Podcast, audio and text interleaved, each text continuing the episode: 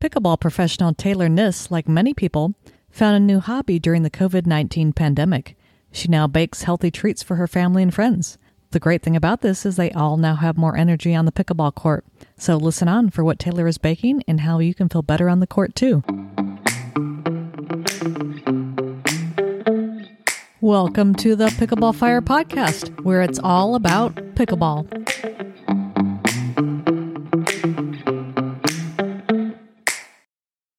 Today, I would like to welcome to the Pickleball Fire podcast Taylor Niss. Welcome, Taylor. Hi, thank you for having me.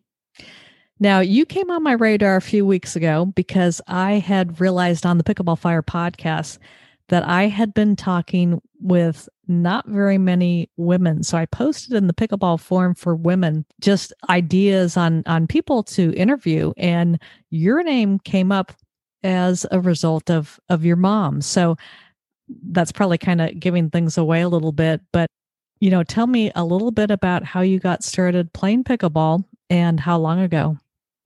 So, my parents started playing, I would say, about six years ago. And I was in college at that point, And so was my boyfriend, Brandon Hubschman. And he graduated a year before I did. And my parents were like, You're super athletic. You have to try this sport. So, he gave it a go. And of course, just like they thought, he was really good at it. And then a year later, I graduated. I came home and they tried to convince me to play this sport, pickleball. And I was like, no way, I'm not playing a sport called pickleball. I gave it a try though, anyway. And of course, just like everyone else, I became addicted to it. And we all started playing as a family. We played recreationally. And then soon, a couple years later, I started doing some tournaments. And now we're just addicted and we travel all over playing. Now, you're one of the few people who I've had on the podcast who did not have a tennis background. And I don't believe that you had a racket sports background either. So tell me a little bit about the sports that you played, at what level, and kind of how they translated to the pickleball court. So for my whole life, I played soccer and softball. And just for fun, I would play ping pong too. And I think that that really helped because I have strong reflexes, movement on the court. I feel like I can see the ball well and positioning and knowing where to go with it to be successful. So I think having a background in any sport really will help you in pickleball. Yeah, you know, th- that's a good point and I could definitely see how, you know, just even, you know, something like soccer would be helpful and you know, you still do have well in that case really the eye foot coordination but also i would imagine you probably had a lot of stamina from from soccer. Is that something that you kind of kept up with your your fitness also you know to to help you in pickleball? Yeah i do keep up with my fitness. I think that it can only help you in pickleball by staying fit and working out and keeping your cardio. Right. So are you how much are you you know running and and whatnot at this point or are you mostly just really focused on actually being on the pickleball court I would say about 50 50. I do a little bit of both. I love to go to Orange Theory or go for a run, uh, but I also do love being on court and running around because when you're playing pickleball, it doesn't really seem as much of a work. Very true. So, you know, given that you're used to a, an activity like like soccer, are you focused on singles or doubles in your pickleball game? Definitely more doubles for me. I'm about five foot two, so singles isn't the greatest for me, but I really enjoy playing. Now, this week was the Atlanta Open, and I know you're down in uh, Florida. Did you have a chance to go to the tournament? I didn't go to the tournament, but my parents are actually up at the tournament now. My last tournament was the U.S. Open. Now, since it's it's been a while, I guess. Well, it's been a few weeks since the U.S. Open. When's your next tournament coming up? The next one that I have scheduled is the Beer City Open in Michigan and I'll be playing that one with Brandon and then his sister Brittany. Okay, so so that's coming up, but it, it's a little bit like you you will have had some time off between the tournaments. Is there anything special that you've been working on during that time?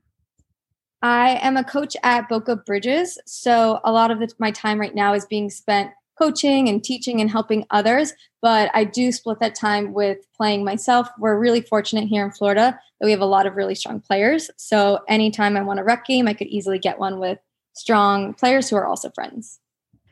Now, knowing that, you know, there's always opportunities, well, not always opportunities, but what would you say that you've been working on in your game the last uh, year or so? I would say becoming more aggressive is a part of my game that I've been working towards. In the past, for me, it was really important to be consistent with the ball. And I feel I've done a pretty good job with that. And that the next step is going to be now becoming a bit more offensive with the ball. All right. Well, we'll get back to being offensive with the ball in a minute, but talk a little bit about, you know, how you were able to develop consistency in pickleball because as I, I, talk with so many different pros, you know, that's what everybody says is that, you know, as you keep continue to move up, consistency is the key. So, h- how did you become more consistent? What did you do?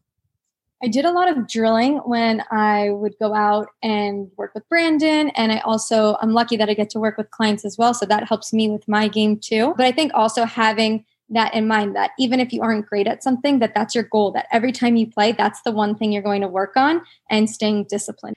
And then at this point, what would you say is the strength of your game? Because I know that you said you you've been working on your aggressiveness, you know so what else you know have you been doing historically that you would say is your real strength my biggest strength is definitely up at the net i would say i have really strong reflexes so my net game is my strength in my game okay so yeah that that makes sense i mean you know coming from a softball background i could definitely see you know having really fast reflexes when when batting and when not whatnot. So, what's what's your strategy against your opponent since you do have a really strong net game? What are you trying to do to them? I think the next step, excuse me, step in my game would be to create opportunities for myself and for my partner by taking these low percentage shots and trying to create some opportunities for them by going at their right shoulder or making them pop up the ball to then have the ability to put the ball. Now, that's one thing you don't hear too much talk about at lower levels is the idea of targeting your opponent. So, are there multiple locations that you're really trying to target somebody? You know, if so, where are they and what situations do you try and hit those shots? I would say for most people, they usually sit backhand at the net. So if you could aim for their right shoulder and do something called a chicken wing, it forces them to kind of awkwardly have to move their arm and get a piece of the ball or hopefully a piece of the ball for them. And then essentially they'll probably pop it up, which would give you the opportunity to put it away. Another good shot is always just going down the middle and making the two players on the other side have to decide who's going to hit the ball. But you want to be able to put a little bit more topspin on the ball. You want to be able to put it closer to their feet or hit it right into their bodies. Right. Yeah, that that's good advice. And you know, in terms of, you know, you had mentioned with the targeting, you know, trying to get somebody in that chicken wing position, you know, it, it sounds like you're going for that right shoulder, or I guess depending on how tall they are, it actually could be down a little bit further. Is that right? Yeah. No, it could be. All right. So, since you're working on m- being more aggressive in your game, how do you train to do that? You know, what shots are you trying to hit? And then how do you actually work on those shots? I would say a lot during recreational games that I'm playing, I make that my goal is that I can't just continue to play it safe. You know, as you're jumping from that next level, that's the biggest thing is not just playing it safe anymore and trying to create the opportunity to get those shots. So if you never try them out of fear of missing or losing points, you'll never grow as a player or get better in it. So taking those risks with some of the shots and also going out and drilling some of those shots to try and perfect. And so, as you're working on being more aggressive, it sounds like you're trying to take the ball probably from a lower point, but still trying to be aggressive, you know, hitting the ball harder and, you know, maybe trying to hit that right shoulder target. Is that right? Right. So, either putting a little bit more topspin, rolling it at their feet, or hitting um, that right shoulder, or taking a ball that might be just slightly below the net and flicking it at the person. All right. Well, that, that definitely makes sense. So, one of the things I wanted to do today is not just focus on the on court instruction with you because I it looks like you from looking at uh, your Facebook page that you're actually pretty into nutrition. So tell me a little bit about your your interest in that and you know maybe some of the recipes that you come up with. Yeah. So if you know Brandon, and I know a lot of people listening probably do, you know that one of the things he loves, maybe even a little bit more than pickleball, is to eat. And he eats really clean, really healthy, not a lot of refined sugars in his diet, but he does love sweets. So, something that I started doing was baking a lot and figuring out creative ways to bake without the refined sugar and all of the high fat and baking in a healthy way where it still tasted good. Um, so, over quarantine, that's where it kind of sparked this idea for me that I would create these recipes and bake for him and for myself as well. And that's kind of where that Facebook page started and grew. And so tell me what's what's your favorite recipe from the ones that you've developed? I would say I get asked multiple times a week to make my chocolate chip cookies. So that's probably uh, my favorite one as well. Okay, that that would definitely be one of my favorites. So tell me what is it that you put in these chocolate chip cookies? I mean, are you, if you're able to give away these secrets?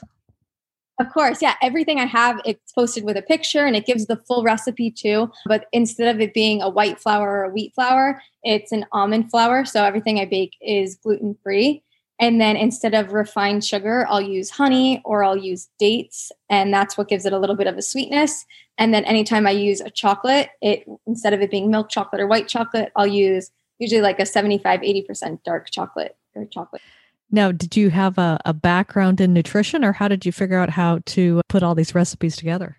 I don't at all. It's more of just a passion for me and something that I became interested in. I love sweets as well. I could probably eat them for every meal, every single day. So I wanted to figure out a way that I could still eat these sweets, but not be eating dessert for every single meal.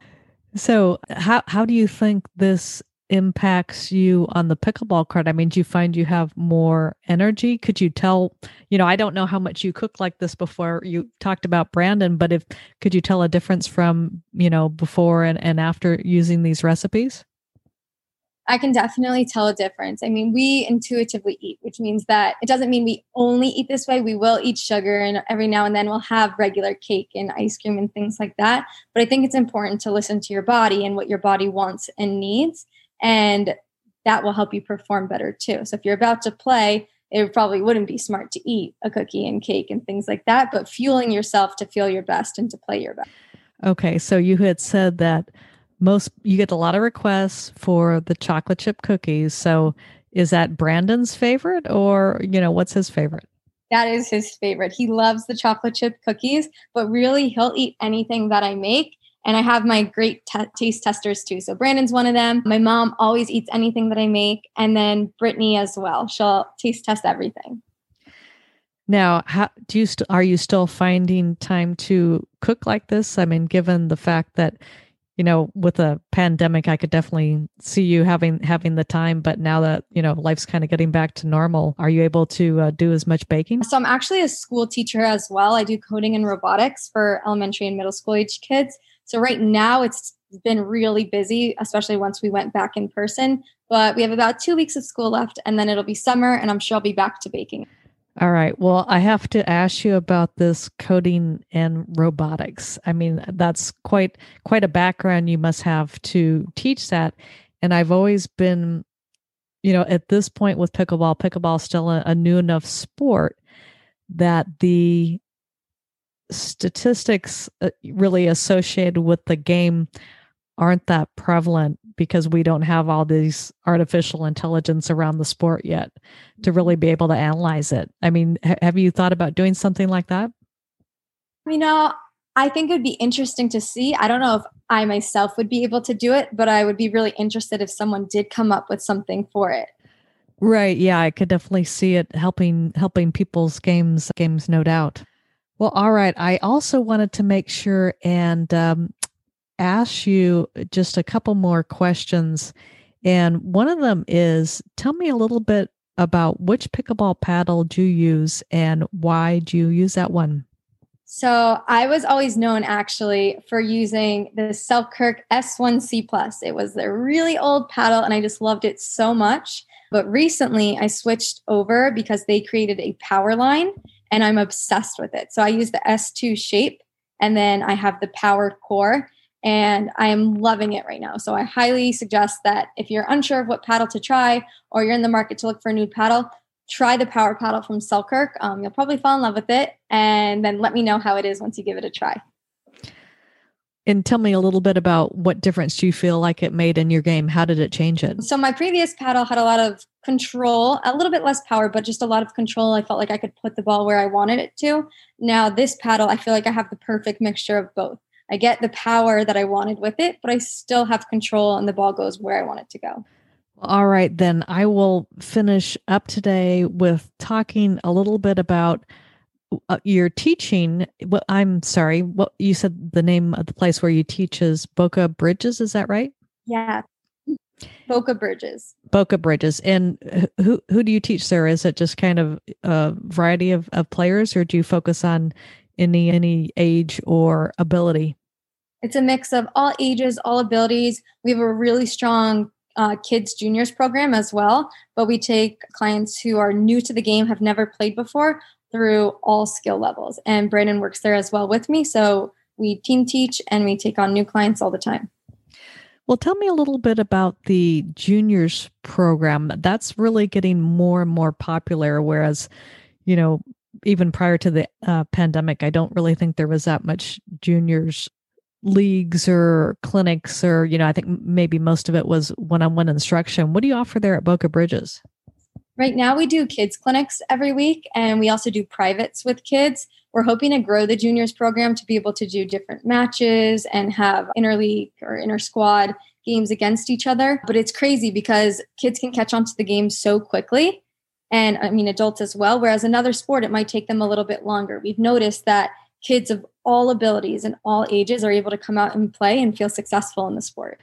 Well, that makes a lot of sense. And yeah, I, I love to hear all about the juniors and, you know, getting more and more people people out there. So Taylor, I just wanted to finish up today by asking you if somebody wants to reach out to you, where's the best place to get in contact? They can text me, they can email me. I would say that either one I answer super quickly. So they can email me or they could text me. Well, alrighty. I really appreciate you being on the podcast today, Taylor. Thank you so much for your time. Thank you, Lynn. Thank you for listening to the Pickleball Fire podcast. If you enjoyed the show, be sure to give it a five star review on Apple iTunes.